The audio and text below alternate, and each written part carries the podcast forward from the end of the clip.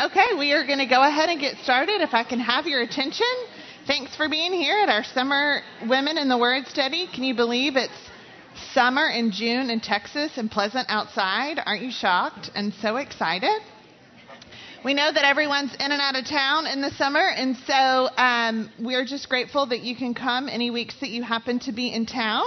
In case you weren't here last week, or if you were, I'm going to take just a couple of minutes to review what we talked about last week, and then we will jump into our verses in Titus for today. Last week, we kind of laid a foundation and looked at some of the themes that run through the book of Titus. Paul is writing to Titus, and Titus is in Crete, and in Crete, it's likely that the gospel had just gotten to that city, and people were trying to figure out what their lives looked like as Christians, and they were also trying to look at what does a church look like. And Paul is leaving Titus to set up the church, set up some order, um, so that the uh, Christians that are in Crete can be spiritually healthy, that they can have a spiritually healthy church. We talked about how the gospel and Jesus really come in and changes things in every culture. It impacts things. And that we all are, none of us are perfect, and we're all kind of working towards these good works in response to our salvation, not to be saved, but in response to that. And we're being trained and encouraged and motivated in that by grace. And so we kind of laid those as foundations, things we need to know as we're looking at the book of Titus, and we're going to build on that a little this week and also next week as well. You know, when Paul sent this letter to Titus, he didn't, I'm sure he read it, or I'm guessing he read it multiple times, um, but he probably sat and read it all in one sitting. So these things all actually work together, the three weeks that we're studying. And we looked last week specifically at Titus 1.5, which kind of talked about why um, Paul was writing to Titus. And it says in Titus chapter 1, verse 5, Paul says to Titus, This is why I left you in Crete, so that you might put what remained into order. And I know that some of us really love order. Some of us um, like to say we're a little more, free flowing with things. But my guess is that you appreciated the stop sign and stop lights and lines on the road as you drove here. So even if you think you're not an order person, I have traveled to a. Um, city in another country that had several million people and was there for over a week and saw not one stop sign and stoplight. And so we have to admit that order does help keep things healthy, keep things spiritually healthy as well. And so, in the same way, Paul is wanting Titus to come in and help create some of this order so that it will be a spiritually healthy place what we're going to do um, first as we read through this, I'm actually going to read through all the verses we're going to talk about, and then we're going to work back through them individually. So as I read through them, I'd love for you to, as you read through it, kind of think of it maybe in an overview kind of way of what's the main point? What's the main theme? Think about kind of the overview of what we're going to be talking about tonight, and then we're going to come back through and talk about each thing specifically we're going to, I will read for us Titus 1, verses 5 through 16, and then a few verses in Titus 3. So, again, just kind of be thinking what's the overview? What is it that's going on here? And then we're going to come back through and look at some things individually. Picking up um, again in verse 5, this is why I left you in Crete, so that you might put what remained into order, and appoint elders in every town as I directed you. If anyone is above reproach, the husband of one wife, and his children are believers and not open to the charge of debauchery or insubordination. For an overseer, as God's steward, must be above reproach. He must not be arrogant or quick tempered, or a drunkard, or violent, or greedy for gain, but hospitable, a lover of good, self controlled, upright, holy, and disciplined. He must hold firm to the trustworthy word as taught, so that he may be able to give instruction in sound doctrine and also to rebuke those who contradict it. For there are many who are insubordinate, empty talkers, and deceivers, especially those of the circumcision party. They must be silenced, since they are upsetting whole families by teaching for shameful gain what they ought not to teach. One of the Cretans, a prophet of their own, said Cretans are always liars, evil beasts, lazy gluttons. This testimony is true. Therefore, rebuke them sharply, that they may be sound in faith not devoting themselves to Jewish myths and the commands of people who turn away from the truth. To the pure, all things are pure, and to the defiled and unbelieving, nothing is pure. but both their minds and their consciences are defiled. They profess to know God, but they deny him by their works. They are detestable, disobedient, unfit for any good work. We see this theme repeated in Titus 3, so I want to read a few verses there. But avoid foolish controversies, genealogies, dissensions, and quarrels about the law, for they are unprofitable and worthless. As for a person who stirs up division, after warning him once and then twice, have nothing more to do with him, knowing that such a person is warped and sinful, he is self condemned. So, as we look at this overview, as we've read through it, we can kind of see some of the disorder that Paul is concerned about and some of the reasons he wants to bring order in. He sees this problem. There's this problem. There are false teachers that are creating a lot of problems. Obviously, um, upsetting whole families. And so Paul comes in and says, This is not spiritually healthy. This is not good for the church. It's not good for the people. There's this problem. So I'm going to implement some solutions to this problem. We're going to talk about some of those solutions today as well as next week.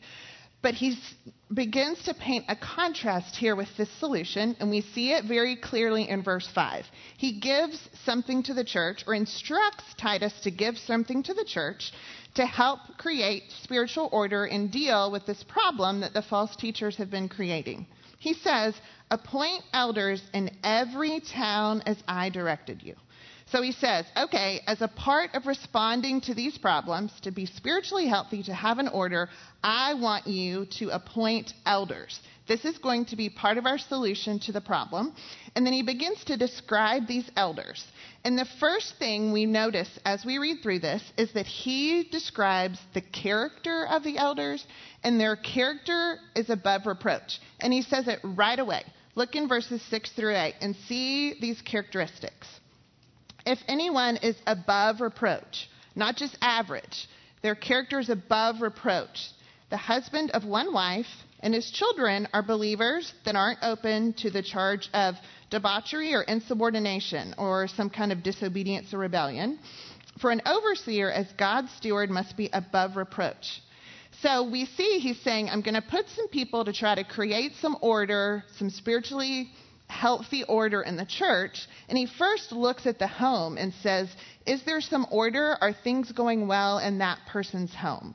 Because if they're going to be a manager here and help create order in the church, then it would make sense that you look and say, Is there some order? Is there healthiness in this home? And then he begins to describe other characteristics, which as we read through them slowly, we can see, or at least I could see, why it would be really good if you're looking for spiritual help, for spiritual order, why you would want individuals with these characteristics.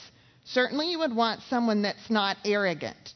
Think about someone that's contentious or quarrelsome and how much disorder that creates. Certainly, we can see why we would want someone who is not arrogant. They're not quick tempered. Fights don't start easily and all the time. Someone not quick tempered. They're not a drunkard. They're not violent. They're not greedy for gain. The greedy for gain one is um, something, and all of these are important, but this is going to be specifically important as we look at the false teachers. So you can imagine that if you had someone in charge of the church that was greedy for gain, that would not end up being a spiritually healthy place, would it? Probably not. So these are the types of characteristics that Paul is saying Titus. Look for some elders that display these characteristics. There are also some characteristics that they, he wants them to look for that are very positive.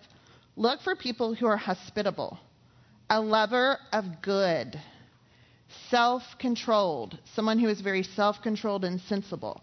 They're upright, a just person. Again, things that make a lot of sense as to would help create order and spiritual health. These people are holy and they are disciplined. Now, note specifically, it doesn't say they're perfect.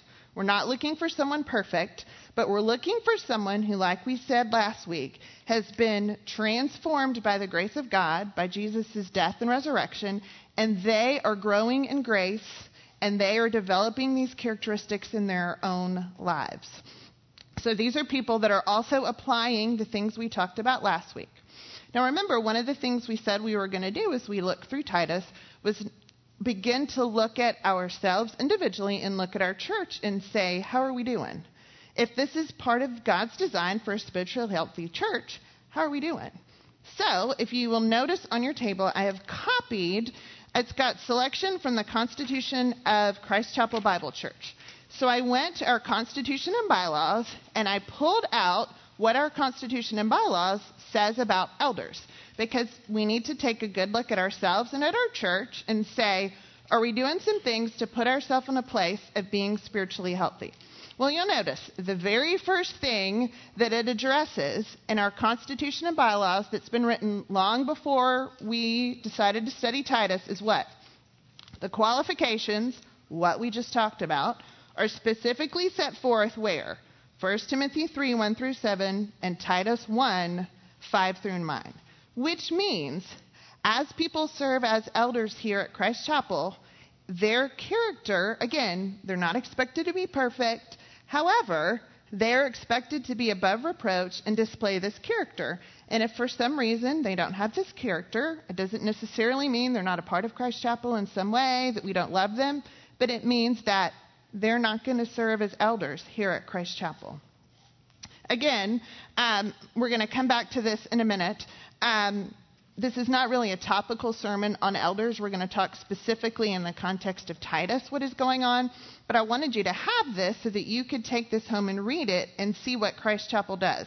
Now, all of these specific things are not in the Bible. There's not a specific way people should be elected or nominated or some of those things. So, if you were to ever go to another church and they had a different election system, that's not necessarily a bad thing. Now, clearly, they need to have elders consistent with the character from what's in Scripture, but there's also some things that Christ Chapel has just put in here for how we work but there are also some very specific things in here consistent with Scripture. We're going to look at it again for how Christ Chapel is trying to seek spiritual order and health of our church and of the individuals that are here at our church. One other thing I wanted us to mention before we move on is you'll note that the text says, don't go and appoint an elder. It says appoint elders. It's plural. It's more than one which we could probably sit and talk for a long time about why more than one is good. Certainly, um, hopefully, that's going to prevent um, just one charismatic person from taking over, from one person being in control of everything and abusing authority. Hopefully, there's some encouragement, some safety in numbers, some working together, some helping each other out. And at Christ Chapel, we have not just an elder, we have elders, which we're going to talk about here in a little bit. Now, let's look back at Titus and say, okay, Titus is supposed to look for people with this character, but he's also supposed to look for some other things. Let's keep reading and look at verse 9 and see what are the responsibilities that these elders are supposed to have. Verse 9 He must hold firm to the trustworthy word as taught. Why? So that he may be able to give instruction in sound doctrine and also to rebuke those who contradict it. So these elders, again, they have other responsibilities that we see in Scripture. We're just talking about Titus, but at least some of their responsibilities are teaching and rebuking. I want to talk just a minute about what those words mean because I think it's really important that we look at it. If you look at this word give instruction, um, you can translate it a variety of different ways, teaching. But it's not just um, coming and giving information to someone. I have information, I'm going to give it to you. Yes, that's included. That's good. That's a part of it. But that is not what give instruction in its fullness means. It involves encouragement, it involves exhortation, it involves consolation, it involves comfort. It's not just, I have information and I'm going to give it to you. In fact, I put on your verse sheet 1 Thessalonians 5:11 and I've highlighted the or italicized the word encourage because that's the same word in the original Greek in which this letter was written. It's the same word that I think can also help us understand more fully what the role of the elder is. It says, Therefore, encourage one another and build up one another just as you also are doing. And if you're around Christ Chapel and know any of the elders, yes, there are plenty of times where they are teaching and giving information, but they are also doing a lot of other things. In fact, you may be thinking, I don't even know if I know who any of the elders are. I don't think I've met any. and you may not. But if you've been around for a while, I think you'd be surprised to find that you've probably interacted with them, you just didn't know, because they're involved in our children's ministry. They're involved in dramas. They're involved in the worship ministry. You've seen them play instruments and participate in leading worship. They're a part of our missions ministry. They're a part of marriage mentoring. They're a part of soul care. They are in and out and around and among us as a part of us, giving instruction, encouraging, exhorting. Again, um, that's what their role is. And at Christ Chapel, they're a part of that teaching and giving instruction and encouraging and exhorting, not just in one specific, I have information, I'm going to give it to you, but they're a part of us in the ministry that we're doing, and they're ministering to us. The second thing is they're also supposed to be a part of uh, a part of their responsibilities is that they are um, to rebuke those who contradict the sound doctrine that would lead toward health. And I think the word rebuke has gotten a little bit of a bad rap, especially with us people pleasers in a tolerance era. Um, and I began thinking about how when my dad taught me how to drive a car, certainly there was some instruction, and Kathy, here's what you should do, and here's how you should go about it, and good job and whatever. Frankly, he laughed at me a lot also while teaching me to drive, which is not really in the text for elders, but my dad did that. But there were also times because my dad didn't want me to get in a wreck because he didn't want there to be a problem where I would be too close to the line and he would say, Hey, Kath, move over. Or, Kathy, you're stopping too quickly. There might be someone in the car that you're going to jerk. You need to learn how to stop slower. Or how many times did someone have to rebuke you as you were trying to learn to parallel park? How, who created parallel parking? I don't know. How many times did I have to parallel park? Kathy, you're cutting it too close. Kathy, you need to be a little. I mean, there was a lot of loving rebuke. Why? He wanted me to be able to drive a car well, and he didn't want me to run into other people. And I mean, that's why he was rebuking me as a part of this. And that is part of the elder's role as they see and hear things from people, maybe inside the church or outside, that they go and say, hey, hold on just a minute. Let's talk about this. That's not really healthy. Here's what the help is and what the help look like, and let me see if I can help you in that. It's intended to be a loving act. I also gave you Revelation 3:19 where Jesus says, and again I highlighted the same words so that you could see it written elsewhere. Says, "Those whom I love I reprove and discipline those whom I love. So, this group of elders of solid character has been given to the church to encourage, exhort, teach, give instruction, which is helpful in light of the problem that Titus is addressing here the false teachers, right? And they're also intended to rebuke or refute the error that is out there. That is part of their responsibilities for, um, for us, which personally is awesome, I think. There's one other thing we need to see in verse 9. Another characteristic, something that the elders are to be committed to. And it says, He must hold firm to the trustworthy word as taught. These, uh, for us, that refers to the scriptures. All of our elders must be committed to holding firm to the word as taught. And if you are new to Christ Chapel, or maybe if you haven't been around here very long, I will tell you that our elders are very committed to the scriptures. It's preached on Sundays. They are supportive of and committed to us studying the scriptures here at Women in the Word. If you got an email from Christ Chapel, it was a quest email today that was trying to encourage all of us to do what? Read through the Bible. Our elders are committed to that for themselves, and they are committed to pushing us toward that. I also think it's really important because I know some of us may have come from different religious backgrounds with different leadership or authority structures.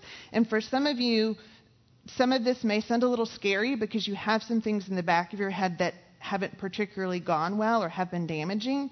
And I hope you've seen the intentionality with which the character of these individuals has been looked at. They are a group of people, and they are not adding to the scriptures, nor are they taking away from the scriptures. They are holding firm to what God has said. They are not priests. They cannot forgive sin. We do not pray to them. That's nowhere in the scriptures. That's not here in Titus, and it's not anywhere in here. It's a group of people given to us for our spiritual health that are committed already to being transformed their own character, giving us instruction, rebuking us when unhealthy things come along, committed to not adding or taking away from the scriptures, but making sure there's a firm hold on it. And a lot of times I know they do so much that I and most of us don't know behind the scenes. Just wanted to give you one small example of how they do this and are so protective of us and our health, maybe in ways we don't know. Not too long ago, there was an organization, I'm not going to tell you their name, it doesn't matter, and they came to Christ Chapel and our elder board and said, We want to come teach on this specific issue from your pulpit. And it's not necessarily uncommon for someone to ask to share a message or something f- from our pulpit. Um, that doesn't uh, you know happen all the time, but that happens sometimes. And it's an issue that actually, on the facts of the issue, we agree with at Christ Chapel. And you have heard our pastor Ted Kitchens and others preach on it. If I were to tell you the issue on the facts, dead on line. And as the elder board, on our behalf, kind of said, hey, let's talk about this a little bit. They took their own time, met with the individual, and that individual um, kind of began some bullying and pushing and was promoting not a message, but a methodology not consistent with what the scripture says. And the elder board listened and met and gave of their time and heard some accusations and took the spiritual hit for us and after looking at the scriptures, the method, and the message, said, you know, we may agree with your message, but the bullying and the dissension and the division and some of the things that are coming along with that, we don't think that's really a safe spiritual choice for our church. And so, um, thank you for your time. We're going to bless you and not say bad things about you, but we are going to protect our flock and say, thank you, but no thank you, though we agree with that message. I want you to know that that's not the only example of that. That the elders here at Christ Chapel are regularly thinking about that. And sometimes I think when we think about a group of people that has some form of leadership in the church, we almost imagine Congress, like making laws, telling us what to do, greedy for gain. Like, that's kind of sometimes what comes into our mind. And at least from what we see here in Titus, I'd like to change that imagery a little bit or at least maybe add a dimension to the imagery. And I'd rather maybe have us think about it from the context. You know, unfortunately, lately there's been a lot of um, sad things that have happened in our country from the Boston terrorist attacks to, um, you know, the fire in West to some of the tornadoes. You know, we all as individuals are concerned about and aware of our safety and want to work toward that. But we have some special groups of people that are working toward our safety on our behalf. We have um, people in our military that are trying to find out about those things and protect us before they happen. We have firefighters trying to protect fires before they happen. We have police officers trying to protect things before they happen. But also, what happens when those dangers do come? Who are the first people in? Those first responders when they're, they try to protect us, but when there's damage, when there's a problem, they're the first to run in. They're the first to sacrifice. They're the first to run in and say, We want to protect you and get you out. While we are running out, they are running in to protect us. That is what the elders do on behalf of a body, and that's what they do here at Christ Chapel. In fact, read with me on the flip side of this from our Constitution. Um, the duty section number three. Tell me if this doesn't sound like what we've just been talking about. It shall be the duty of the elders to care for the church in its spiritual condition, to guard the purity of doctrine and life of the church, and to discipline the church in accordance with the word of God. So, how do you think we're doing? You think our elders are trying to do what elders are intended to do in the book of Titus? I think they are. And again, we already kind of saw this in our overview, but why is that necessary? Why is that needed? Why was that concerning? Well, let's head back to Titus and see specifically a little bit more about the problem that Paul and Titus were trying to address. They are seeking to address the, the disorder that's created by false teachers. Look with me at the character of these false teachers because it's suspect. First, looked at how they're described in verse 10 insubordinate, empty talkers, and deceivers. You can already see a clear contrast with the character that we just read of the elders in those verses before. What about verse 12? Um, always liars, evil beasts, lazy gluttons. What about verse 16? Detestable, disobedient, and fit for any good work. As we move into chapter 3, verse 11, they're warped and sinful, self condemned. So we see a very clear contrast between the character of the elders and the character of the false teachers. And I'd like to say sometimes this character is very obvious, but sometimes this character is not quite so obvious. If someone walked in the room and said, I want you to listen to my message, and they began bullying us around and yelling really loudly and say, Jesus is terrible, don't listen to him, throw your Bible out the window, we would probably notice that, right? And I'm not saying some individuals aren't drawn into something that dramatic, like that happens. But unfortunately, false teachers in our marketing era can kind of look pretty slick sound pretty slick, even include parts of the Bible sometimes. You know, the specific group that was concerned about here, they were seen to be a part of the circumcision party, and we're going to see more specifically their message was connected probably to Judaism. So it wasn't someone that said, We're not buying into anything. Sometimes we'd like to think, with this strong contrast we see, that we would immediately notice and I'm not sure that we already would, immediately would. Keep going and see what their goal is. The goal of the false teachers in verse 11 is what? They are teaching for shameful gain. They're teaching for shameful gain. They're looking for some sort of personal benefit. Now, again, sometimes that may be obvious. Sometimes not so obvious. I'm sure we can all think of people that have had a platform, and then you find out later the, um, the way they've used or abused their, abused their money.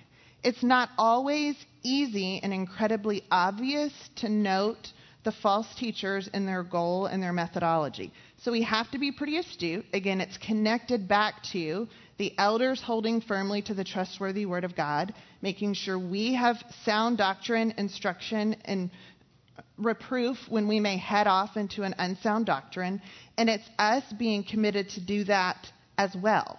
Our elders want us to, and the Bible tells us to. So we're a part of that. We're going to talk about that in much more detail next week. So, what is the message that they're bringing? The false teachers are bringing a message that's erroneous and it's damaging. Look at verse 11. What are they teaching? The end says what they ought not to teach.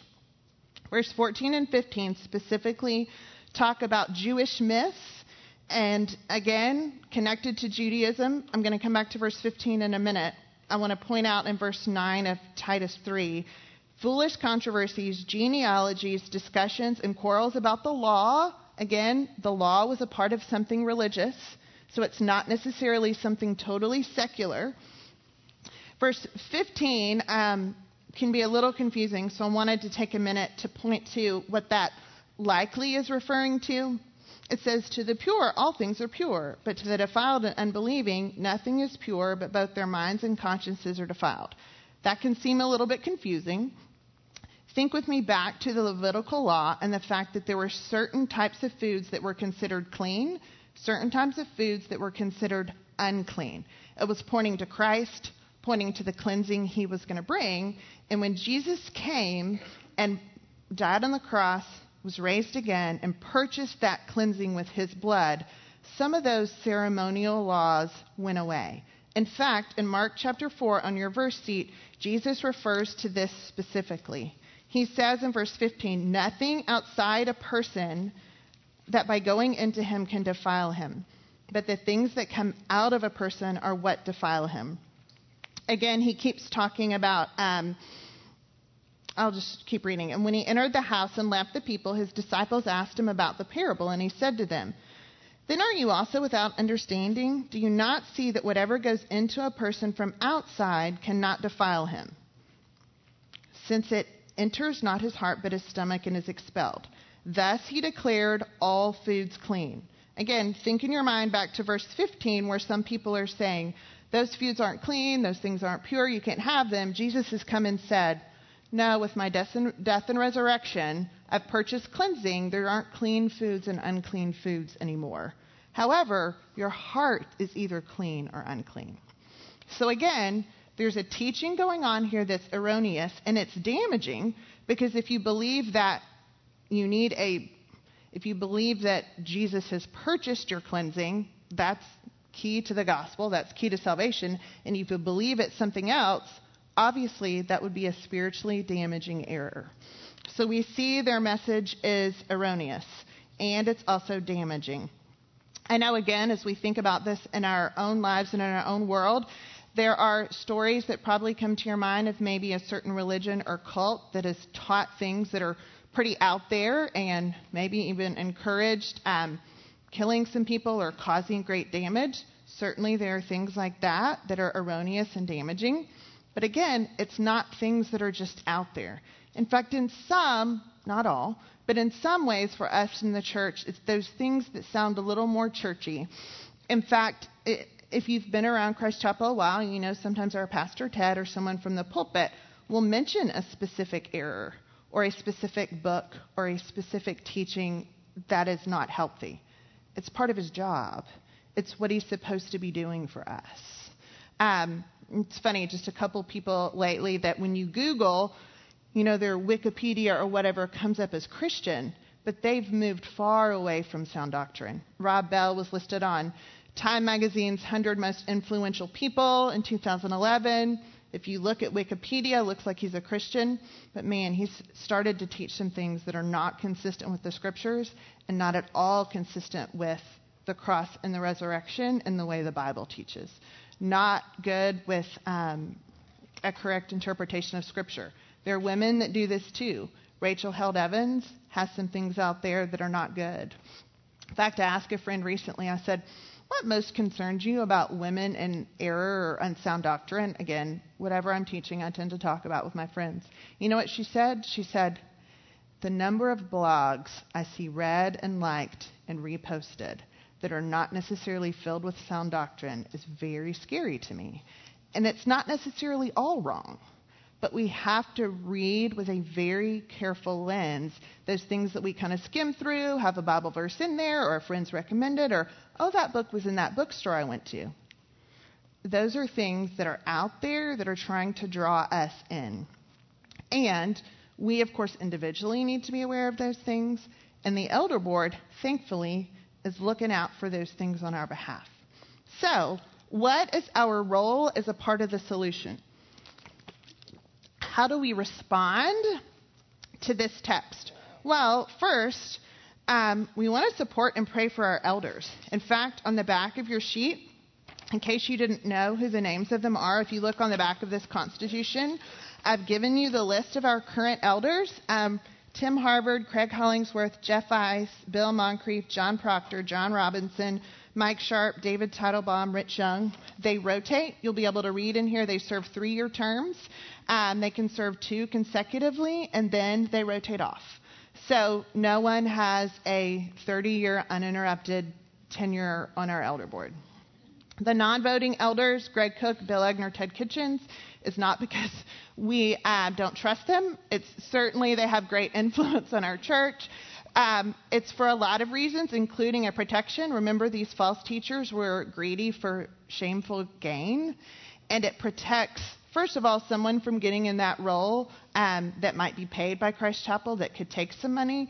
The um, voting elders aren't paid by Christ Chapel, and it also protects um, people that are paid by Christ Chapel from being accused of being for financial gain because they don't have a vote on what their salary would be. So, um, these are our elders. Certainly want to support and pray for them. Second, we really need to quickly and graciously defer to them. I thought about how when you see a police officer with his blue light going, you don't know exactly where he's going, and you don't exactly know what danger he's heading to. You don't exactly have all the facts. And there are times when it's appropriate to talk to a police officer or talk to an elder or ask questions. They're not in some marble castle we can't talk to. But when you see that blue light, you assume the best and you think there's probably a problem and they're trying to solve it and I don't want to get in the way, so I'm going to pull off to the side. So I'd like to ask that we all, if there's ever an issue, we quickly and graciously defer because we believe their character and we believe what they're trying to do to keep us spiritually safe. And maybe someone who's in danger that they're trying to pull out of danger. The third thing, we really need to listen to their teaching and their cautions. They're in this role, they're thinking about it, they're meeting about it, they're praying about it, they're working toward that. I actually, and this is probably just because I'm kind of nerdy, but whenever, which think, unfortunately, I don't get to be around the elders very much, but if ever I am around one, in fact, a couple of years ago, I happened to be at a July 4th picnic table sitting next to one of the elders, and I mean, obviously, there was a group of people, and I don't even remember what we were talking about, but at some point, I often like to ask the elders, what are you excited about that's going on at Christ Chapel? Or what, what can I get behind? Or what is concerning? Or what do you see out there? And to be honest, Part of it is on a personal level. I believe they're there for my spiritual protection. And if I can find out what I need to be aware of and cautious of, I want to know. And as a staff person, I also want to know so that I can tell you so that you can join me in getting into the safety of the bunker instead of the craziness of the damage that can come when we move outside of this safety, spiritual health protection that God has for us. Um, and then the last thing, and we're going to get into it more next week, but we want to know sound doctrine ourselves. The Bible teaches us to do that, and the elders want us to know it. That's why they're constantly putting before us um, Bible studies, mentors who've been trained, the email we got today about the quest, the preaching that's on Sunday. They want us to know it and to be healthy. They also want us to instruct it in the circles we're in. I know they'd love to know everyone, but they can't. And that's part of being a part of a body is that they're giving it to us so that hopefully we're giving it to other people. And then again, we have to be willing to, just like the elders are, be people, hard word for women that like to please people. Sometimes rebuke is the most loving thing to do when you're trying to move someone back to protect them from danger. I have a friend I was talking to recently, and she was talking about a friend of hers that she'd been trying to encourage. And every single solitary person's um, friend, uh, person in that friend's life was trying to tell her to do something that was not biblical and was going to cause great damage. And she was literally the only one telling her scripture and pushing her back. And I was like, So what'd she do? What'd she decide? And she was like, Well, for now, she's in a good place and she's distant enough from it that she's really glad that this is the choice she made. And sometimes people may think that position is popular, sometimes not so much, but that is who and what we are um, called to do as people who loved and want to be spiritually healthy personally. I mean, I hope if I'm going the wrong direction that there's someone in my life that will love me enough to say, danger, move back. And I may not like it at the moment, but man, aren't you grateful for that? With someone who will tell you in the moment what you need to hear instead of after the fact, oh yeah, I always thought. And I'm like, well, don't tell me after the fact. Like, tell me when it can be helpful for me, you know? So, as I was um, thinking about this on a walk through the day, I thought, what am I walking away from this study with? And what would I love for everyone to walk away from this study with, at least on a maybe a heart change level? And first of all, I hope that you see the seriousness of the job that our elders have and the seriousness with which they put into what they do. I hope there's a great sense of gratitude that someone who may or may not know your name, if you're a part of Christ Chapel, is praying for, looking out for you, taking spiritual hits for you, trying to protect the attacks from coming, and working to drag us out when we get there. I'm really grateful for that. Um, thirdly, I know that it's a hard world, and some of us may feel like we're out there alone. Maybe our um, biological families aren't what we hoped that they would be in a spiritual sense. Maybe our friends aren't. I, I hope that because you know there's a group of men at this church who are praying for and looking out for you and trying to do their best to spiritually protect and help and guide and strengthen you, whether you know it or not, I hope you just rest a little easier tonight, knowing that God has put someone in your life that's doing that, whether you know their name or they know yours.